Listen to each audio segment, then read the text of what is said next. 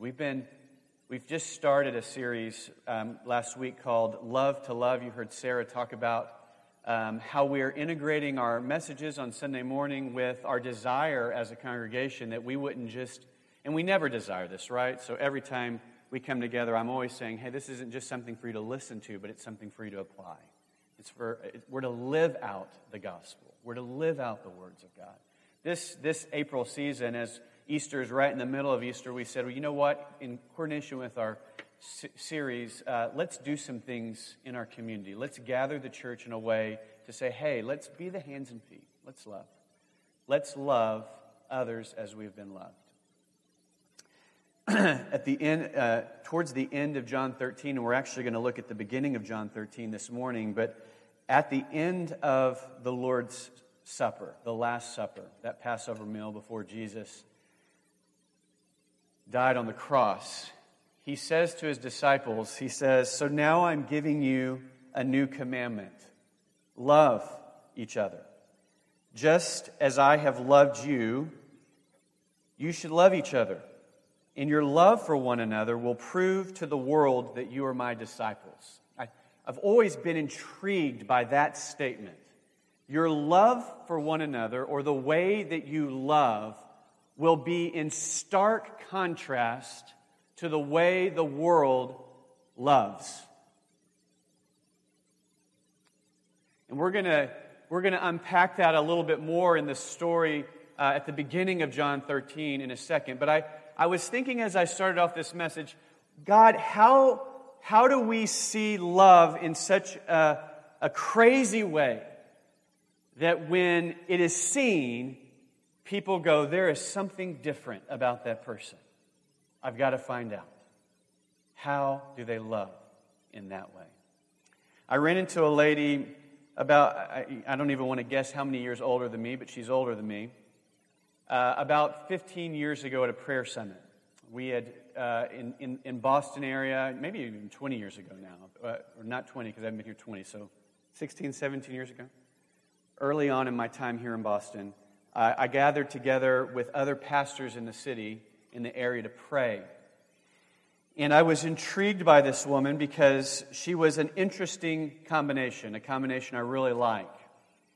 She was unbelievably bold in her prayers and in her passionate worship for the Lord. And she was incredibly vulnerable about her weakness.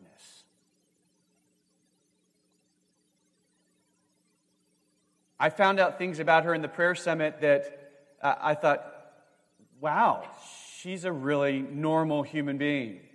A lot like me, broken, uh, recovering, uh, pleading for God's grace. And yet, at the same time, when I was around her, I felt the presence of Jesus. I felt convicted. I felt stirred. I felt encouraged. I felt loved and, and forgiven. She had touched the hem of Christ's garment because she had made herself available to be known by God. And in her weakness, God extended grace and mercy. Her story is that she found Jesus. She grew up in Boston. She found Jesus from a broken life, and that life of love that she received from God transformed her in such a way that she wanted to love others. And so, the way that God stirred her, and how many of you know that when God's love touches our life, He stirs us to do things, and we don't all do the same things? So, when you hear this story, don't make this the pattern of, okay, this is how I'm going to have to love now. This is how God stirred love in her heart. But when God got a hold of her heart and she said, God, how do I love? He said, I want you to love the people on the streets of Boston those that are homeless, and those who don't have anybody else that, that loves them the way that I want to love them. And so she said, Well, I don't know how to do that. And however God spoke to her, she decided to make sandwiches and just give sandwiches on the street. But she didn't just give sandwiches, she developed a relationship with the men and women on the street. They began to know her by name. She began to do it more often, and people came alongside of her, and a ministry was started. Um, in the city that was focused on just meeting the practical needs of people on the street, but also becoming their friends. She moved on from that place, and she, um, because of who she was meeting and, and, the heart that God was putting in her, uh, the heart that God was giving her of compassion, she began to reach out to troubled teens, teenagers. And even though she was 10, 15 years older than them at the time, and maybe even older. I don't know at what point she started. She began to love these teenagers who were from broken pasts, who were in troubled situations, who probably had uh, already had a record with the law, who were in trouble. She began to love them the same way she loved the people on the street, and they began to respond to her and get saved and trust her. And she became a part of a ministry, started a local chapter of a ministry here to reach out to troubled teens. And then God continued to expand her heart of compassion, and He said, I want you to pastor a church. And she says, Well, God, I, I don't have, where do I do that? And He gave her a place to, to a city to, to plant the church in. And she says, Well, who am I going to minister to? And he said, Well, you just keep on ministering to the same people you've been ministering to. Well, who are my leaders? Well, your leaders are the people you've been ministering to. And so her church was established, and her deacons and her leaders were people that lived on the street. They were troubled teens who'd had their lives restored. God said, I want the people that I wanted you to love to be the ones who lead my church because they understand what it means to be loved and to be set free. When we talk about and by the way, she's one of my heroes. She's one of my favorite people in the world. Her name's Claire Sullivan. She, she's in Lynn, uh, Massachusetts, and she's continued. She's got. She's bought a whole building in in Lynn that not only ministers to troubled teens and people off the street, but she's got all kinds of different ways of ministries of compassion that she's she's doing because she's been loved, and so she knows that how to love. She knows how to. When Jesus said, I want you to love as I've loved you, he didn't say it out of the context of them understanding what love looked like because they had lived with him. They had watched him minister, they had seen him extend grace, they had heard him teach with compassion. They had seen that he didn't browbeat, but he lingered. He ate dinner with people.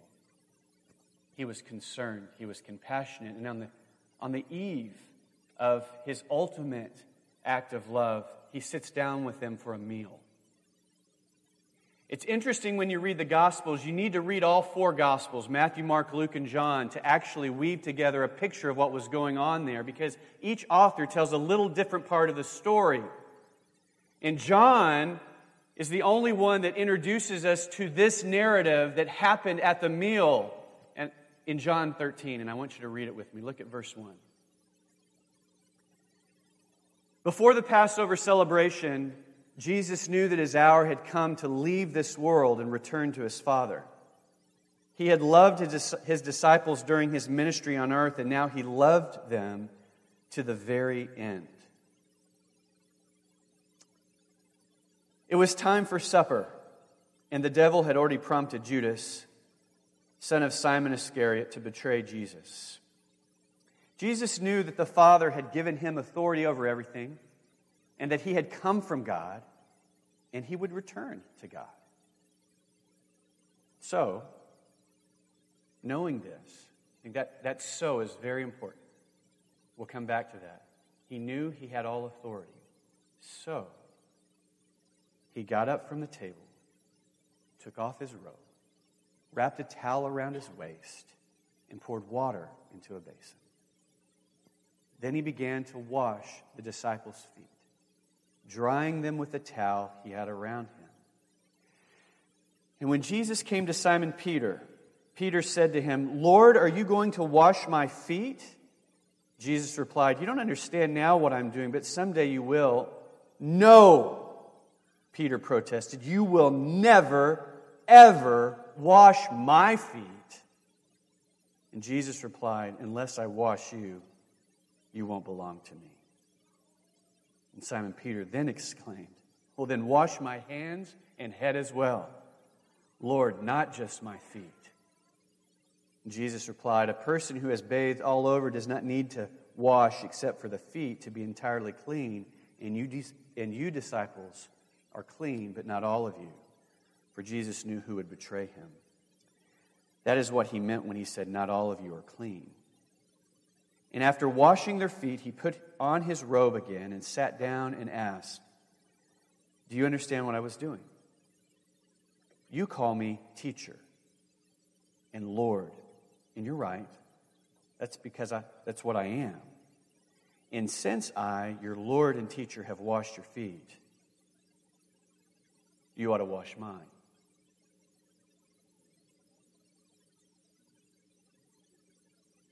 Since I have washed your feet, you also ought to wash each other's feet. I've given you an example to follow. Do as I have done to you. I tell you the truth. Slaves are not greater than their master, nor is the messenger more important than the one who sends the message. Now that you know these things, God will bless you for doing them. Wow. Jesus teaching his disciples through an act of service what it looks like to truly love and what he will demonstrate for them in greater measure in the day to come. Verse 1 He loved them to the very end. I love the way that John captures that in, in his writing. And Jesus loved them to the very end. Love from God is fully, absolutely faithful to you and I. He does not come up short on his love. He does not come up short on his commitment. As we know um, from Scripture, this life that Jesus um, took on by emptying himself, as Philippians talks about, from his heavenly form and coming to earth in the form of a baby and growing as a, as a man and living in this earth and being um, tested and tempted without sin and rejected and scorned and, and, and ridiculed and the whole lot. We know that from the beginning of time, God knew that He was going to do this. And Jesus and God, they fulfilled, He fulfilled His promise to the very end. He did not come up short. Persevering, never giving up on us, love to the end. He knew at this point when he was talking to his disciples that he was about to go to the cross.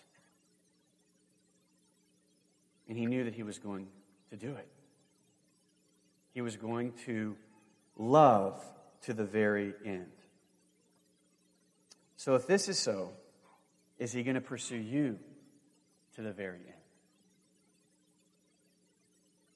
Is he going to pursue you to the very end?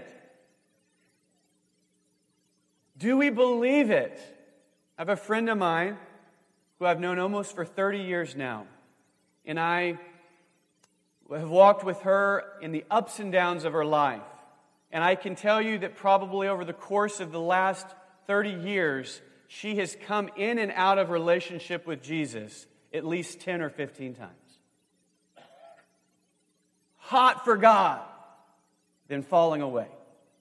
Passionate for the Lord, then failing and falling down and feeling shame and, and not turning back to God. Coming back to God over and over again. What is our human response when we see someone like that with God? Honestly, what is your response? If you're honest, or at least the people I talk to, including the person in my own head, Somewhere along the way, we go, you know, that's about it. Come on. Come on, sister. I mean, how, how long is it going to take for you to learn who God is and what your relationship with God is to be like? Don't judge me. Maybe I'm the only one that's ever thought that. But if we're honest, we have those things in our, we have those thoughts in our mind. Why do we have those thoughts in our mind? Because we think about ourselves the same way.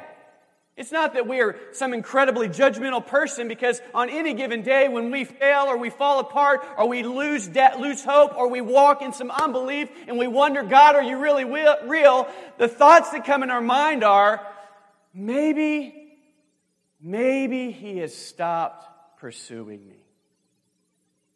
Maybe I have burned out of all of the love that God could extend to me. That's what I love about verse 1. We could stop the message here. To the very end. When Jesus came on the scene, how long had he been living with human beings up to that point? A long time. I mean, I, am no mathematician, so I can't remember, but lots of thousands of years. He had seen a lot of human sin and rebellion and brokenness and unbelief along the way, and he still came to this earth to die on a cross. He had plenty of reason to abort the mission. These people are stubborn wrecks. They're hopeless. They're fickle. As the, as the hymn said, they're prone to wander. We are. Quit looking around and saying, That's right. I know that about all of you. We is, I am prone to be that person. And Jesus said, or John said about Jesus, to the very end.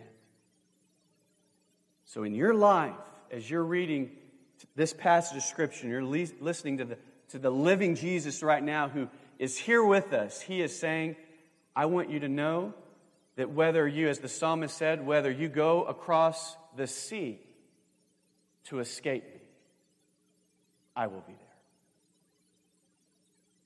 I'm not leaving you.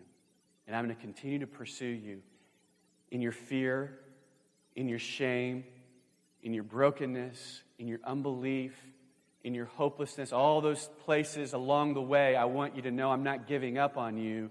I am with you and for you to the very end. And if on your dying deathbed, after a thousand rejections of me, if in your heart you say, God, I've messed up, you really are real, guess who's going to be there? Me. Jesus speaking, not me. not really wanting you there, Sean. I want Jesus. Jesus is saying, I'm going to be there to the very end. Okay, amen. Let's just pray. That's good. No, good. This is good. Okay. I'm preaching to myself. Thank you, Jesus, for being there. Mm.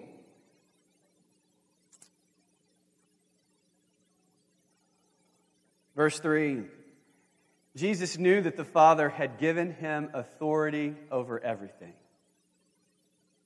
Jesus knew that he was God. He knew that he was Savior. He knew the plan. He knew that he was going to rise from the grave. He knew that he was going to defeat sin and death. He knew that all authority in heaven and on earth, the scripture says, has been given to him. He knew that he would sit on the throne and that all authority would be under his feet, that he would rule and reign, that he is the great I am. He is the Savior. He is the Lord. He knew that he would return to judge the living and the dead. This is Jesus. All authority in heaven and on earth. No authority that has ever lived or ever been conceived or written about more powerful than Jesus. He knew it. I want you to get that. Because I want you to I want you to place this Jesus who is and was and is to come, the ultimate authority of all mankind, at, at the one at, at the end of time where every knee will bow before him, and every tongue confess, Jesus, you really are Lord, whether they believe today or not. This Jesus knew his authority. And when you have absolute authority in a situation, it matters how you handle it and how you carry it. Now, what about the other authorities that we know of throughout history or today that have a semblance of that kind of power? How do they wear their authority? We have, an act, we have a maxim that says power corrupts, absolute power corrupts absolutely. Where did we learn that? We learn that from history. We learn that when people have been given ultimate power, it is very hard, apart from God, for people to hold on to that power lightly. To, to flip it, to turn it in such a way that it produces an opportunity to not rule and to control, but to release and serve. And that's what Jesus did. It's unbelievable. So he got up from the table, verse 5, 4, took off his robe, wrapped a towel around his waist, and poured water into a basin. Then he began to wash the disciples' feet, drying them with the towel he had around him. So, because of this knowledge, this position of authority, he chose to do this symbolic act to show them. And it wasn't symbolic because it really happened, but it, it, was, it was symbolic and it really happened, and I'll explain that in a second.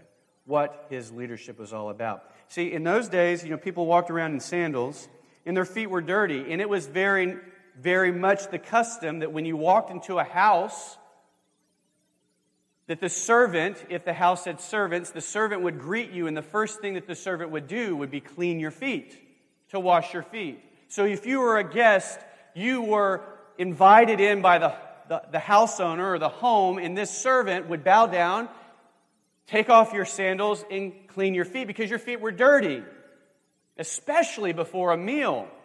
Because a meal was not like what we understand a meal to be. We don't they didn't sit down at a table and put their feet under a table and nobody see their feet or leave their shoes on.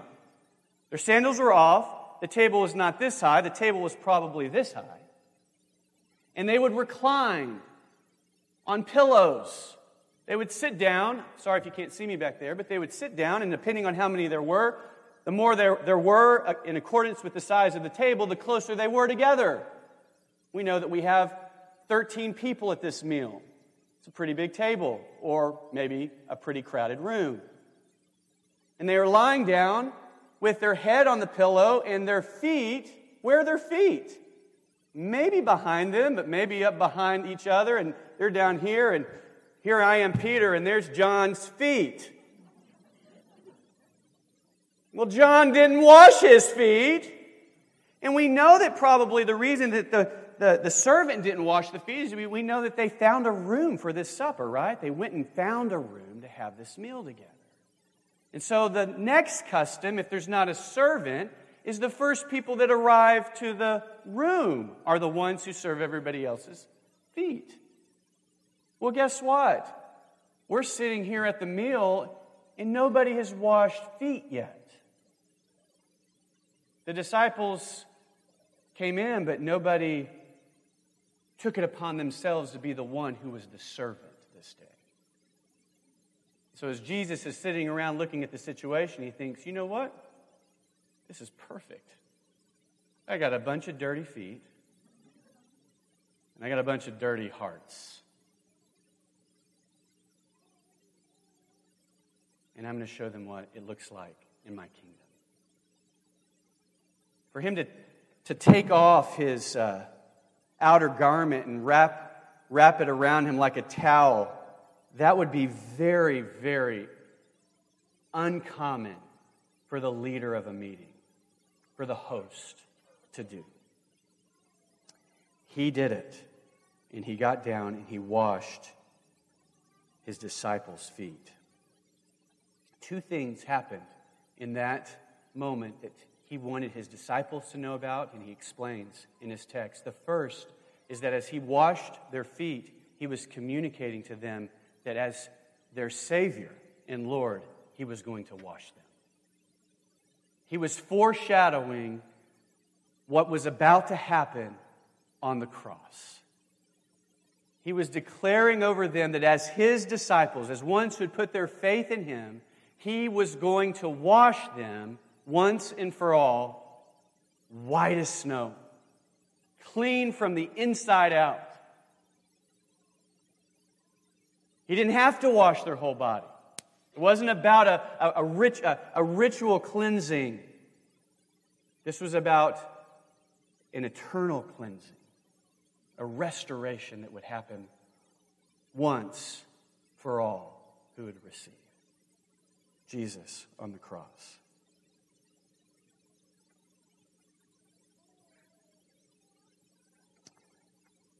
Look at it again. When Jesus came to Peter, he said, Lord, are you going to wash my feet?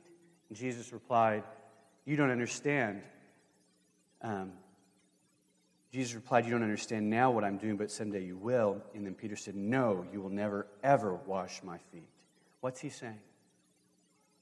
He's saying, Jesus, you must never stoop down from your place of honor and deal with the mess on my feet. That's an inverted role. I should be washing your feet. I should be cleaning your feet, Jesus. You should never be cleaning my feet because I'm your servant. You are Lord. You are teacher.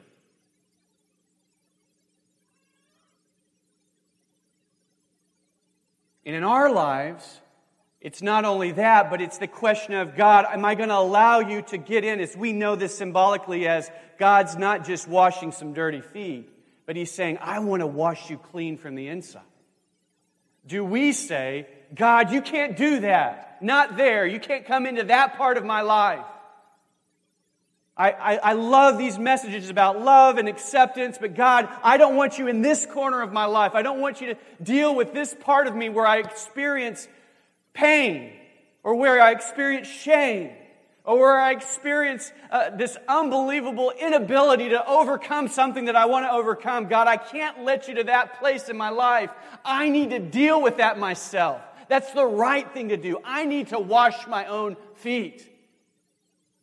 God, don't humiliate me by washing my feet. It's humiliating, isn't it? Wouldn't it have been humiliating for the disciples when they realized, oh no, Jesus is going to wash our feet? Which one of you forgot to wash our feet? Or, oh man, I should be doing this. And now he's doing it. It's humiliating. God, you caught, please don't catch me because we think that when we get caught by God, that He's going to reprimand us, He's going to scold us, He's going to rebuke us. But what Jesus wants to do is catch us. He does want to catch us. We prayed this morning, and the, the, the, picture that we have is, had was that God does want to pull the cork out of the bottle. He wants to uncork us, not to bring shame, but to bring freedom to bring release, to bring forgiveness. Had the picture to bring comfort. God, you don't understand. I don't want you to see the mess that's in my. Let me hold you. No! No! Have you been there? I've been there. I've been there. I remember at my wedding day, and I didn't share, I didn't let Laura know I was going to share this, so would you just let me share after the service that I share this? It's about me. I remember at my wedding day with the men that were standing with me. Actually, it was the night before, it was the groom's party, whatever. And we're worshiping and we're praying, and then I'm struck with the the thought and then the confession that I said to the room I said, I'm extremely fearful that I'm going to be unfaithful to my wife. See, my father had been unfaithful to my mom, and I had struggled with sexual brokenness and addiction. And I was on the eve of my wedding night, and I'm looking at my groomsmen, and I'm like, guys, I'm afraid that I am not going to make it as a husband. and my brokenness caught up with me. And I started weeping. And the next thing I know, you know, it's like puddles. And I've got three guys holding me. I mean, talking about the, the antithesis of a groom's party, you know? It was like a camera in the room. They're like, this is weird. You know, I've got uh, the groom is bawling, the guys are hugging me, there's other people crying, you know. But what was happening? Jesus was washing my feet. He was saying, you know what, Sean? You are afraid. And by yourself, you're going to blow it. And you are going to make lots of mistakes. And you're going to be on the precipice at times of wondering what you've gotten yourself into. But I'm going to be there with you and I'm going to see you through it. And I'm going to take your brokenness and I'm going to heal it. And I'm going to make you strong. And I'm going to give you something that you didn't know you had. I'm going to, I'm going to be your perseverance. I'm going to be your faithfulness. I'm going to be what you need in those times where you feel weak or alone. But you got to let me wash you. You got to let me cleanse you. You got to let me in and let me take control of those places of your life. Jesus was saying to his disciples, You got to let me have your life. But if you, if you let me have your life, if you want to belong to me, I'm going to wash you clean, whiter than snow. Never shamed. You see, when Jesus died on the cross, he died in our place. He took the punishment that we deserve for our sin and he eliminated the power of that sin in our life.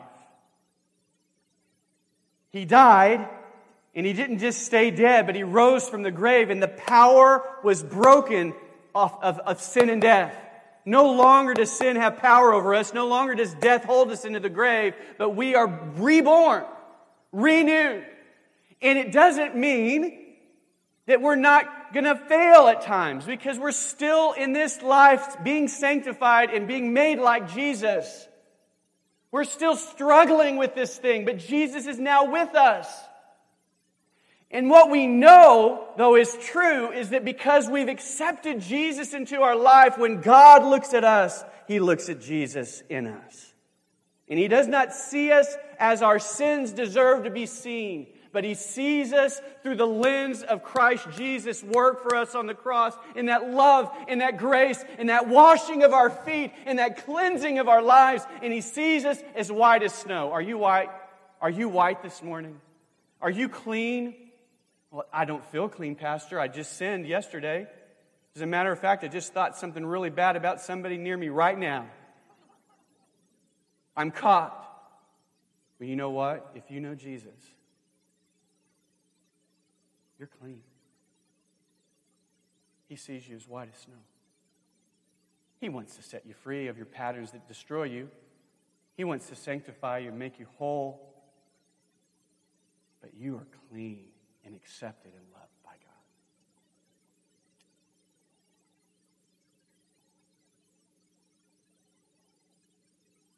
I can't receive from you, but yes, I can because you are Jesus. And He's come to wash us completely clean from the inside out. Sometimes He not only comes to us in that way, but sometimes He comes to us through other people, doesn't He? Sometimes He comes through other people to extend His mercy and His righteousness and His grace. Sometimes other people wash our feet and we see Jesus. Can I tell you another humiliating story? Just thought I'd humiliate myself in front of you so that you could feel the grace of God. A couple, uh, last year, year and a half ago, my wife has been battling, and, and, and in some, some effects, I think our whole family has been battling some sickness and related, we think in relation to mold. And we're still trying to figure out what that looks like. We've had our house evaluated, et cetera. We're thinking about it from all different angles, and God has been gracious to us. But one of the things that he encouraged us to do through a mold expert was to clean our house, which meant get, a, get rid of every, sep, uh, every surface, cloth or whatever, that might be mold contaminated, which meant getting rid of some furniture, getting rid of all of our sheets, just kind of going through the whole house and cleaning our books and just getting the whole house clean. Well, for those of you who know us, we are, you know, if there are clean people and there are dirty people, we might be leaning more this direction than this direction. That's as far as I'm going to go. I mean, we might be leaning this direction. And so, guess what happened? We are like totally overwhelmed with life and, and life and our faith group now called our life group because we are no longer the River Church, but Antioch Waltham or Antioch Community Church. You know, we're changing everything, so I have to always remind myself. Our life group said, hey, you know what? We want to come and serve you. We want to clean your house. Yeah! No. you know what I'm saying? Man, that'd be a great and terrible thing. And guess what won out? Terrible wonderful. I came in one day and there were five women in my house, and they were going through stuff they shouldn't have been going through. But I had no choice. There were boxes, my underwear was everywhere. I mean, it was crazy in the house. No shame, not appropriate. I was humiliated. But I felt loved. We felt served. We felt washed. We felt known, even in our brokenness and our weakness. This is who we are. Our family, our, our life group said, you know what? We're going to jump into this boat with you and we're going to wash your feet. We wept. We were filled with thanks because we were loved. Jesus said, so follow with me, and then we're going to transition here into a time of communion. The second thing he was doing is that he was showing them a way in which his love and his kingdom would work, a sacrificial, servant hearted humility. That as leaders and as people of God, we would not take the place at the, the highest seat at the table, but when we entered a room, we would take the lowest seat and serve. And then if we were honored, praise God, but if we weren't honored or lifted up, who cares? Because Jesus lifts us up and he honors us. And our intent would be to get under and empower other people to be the best that they could be, to know God. And so he said, Since I, your Lord and teacher, have washed your feet, you ought to wash each other's feet. I have given you an example to follow. Do as I have done to you. Remember when I used the example of political leaders earlier, and you probably filled your mind with all the historically power hungry leaders that have used their authority in a wrong way. You might not have stopped along history's path and remembered this person of whom I think wore his authority well.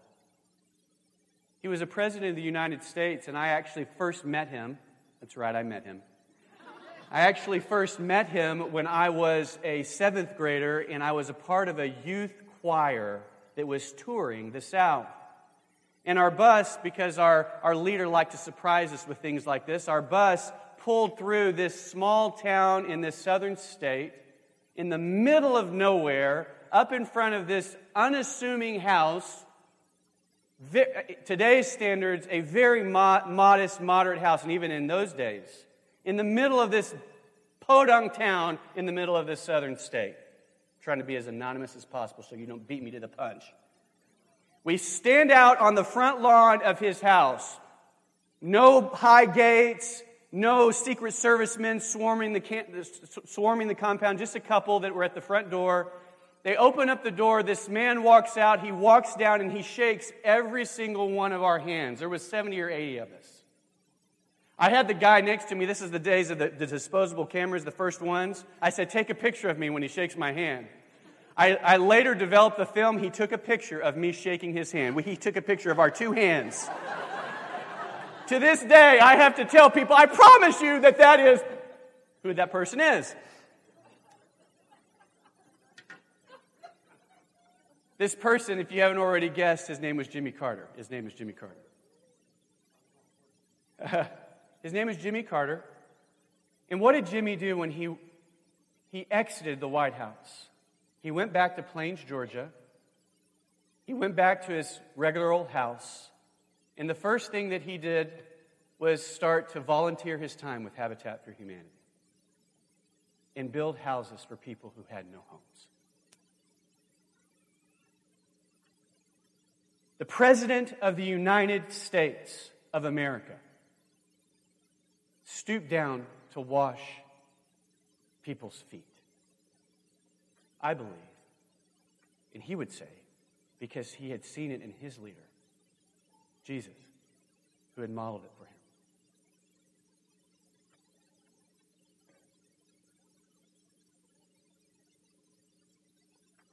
Who have you seen that's modeled the love of God for you in that way? And I have lots of little stories here I've written down to, to, to share with you, but I'm not going to.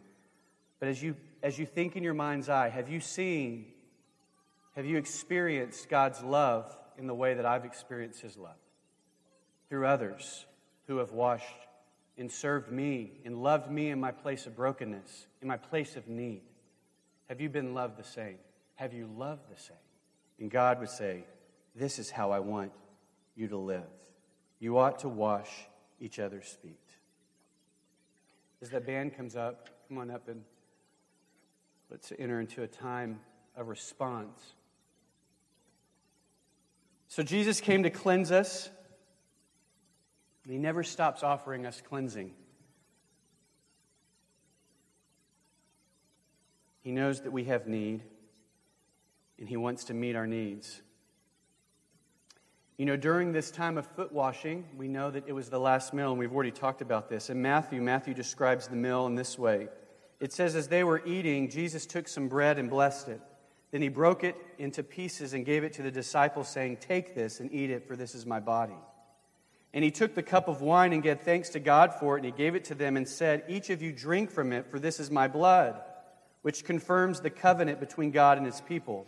It is poured out as a sacrifice to forgive the sins of many. He had washed their feet. He had proclaimed that he would wash and make them clean. And then he reveals the power of that symbolism in this meal. Because he takes the Passover meal, this meal that had been celebrated for hundreds of years, as a declaration of God's deliverance of the people of Israel from Egypt,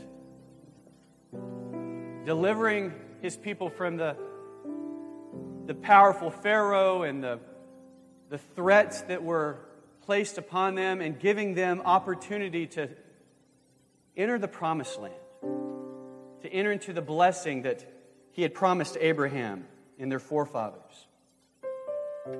This meal that they had eaten to declare that God had protected them from not only Pharaoh, but the angel of death and had given them access through the Red Sea and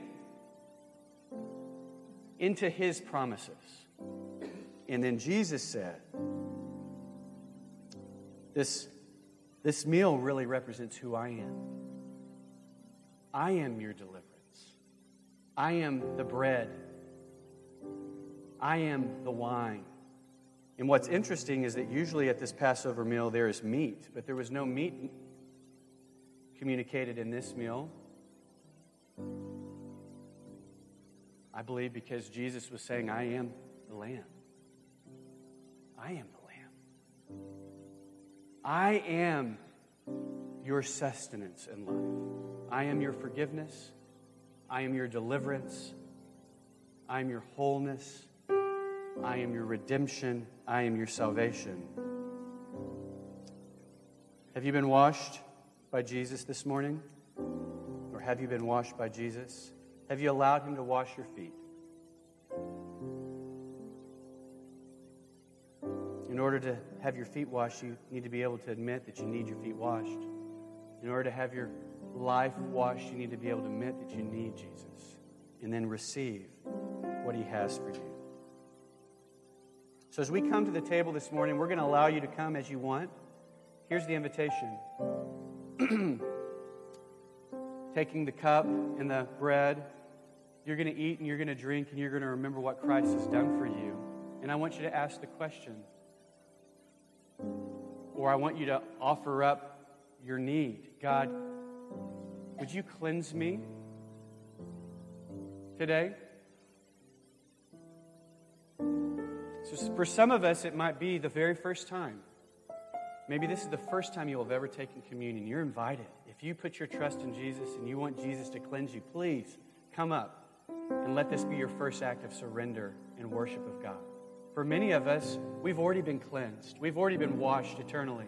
But you might need God to touch your life in a specific way. There might be something that you're holding on to that you need to offer up to God. You need to open up your life to that part and say, God, would you come in and minister to me in this place of healing? Lastly, it might be that God is saying, I want you to open up your life to washing other people's feet. It might be that God wants you to look out to someone else's interest. You might want to write it on that card that Sarah was talking about. God, I, want, I feel like you're saying, I'm to serve or love this person. It might be that, person's in the room. It might be that you want to take communion with them. It might be that you just want to take communion with somebody else to honor and love them. So, whatever is your position, could you pray with me and allow God to begin to minister to you as you respond?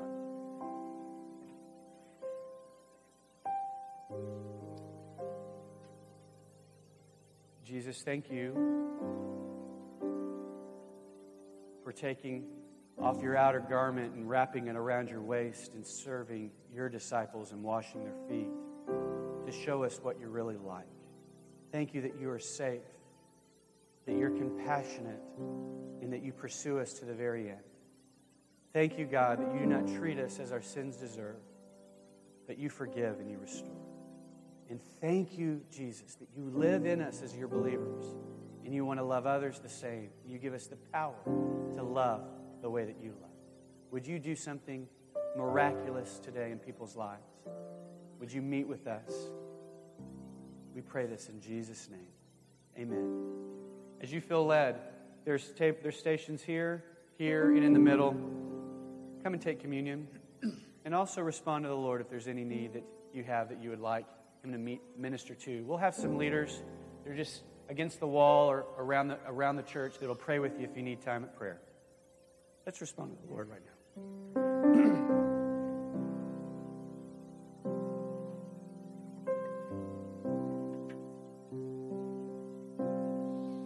we hadn't planned to sing this song this morning, but I, I felt led by uh, uh, Pastor Sean's message. And I thought this would be uh, a song that would speak to our hearts.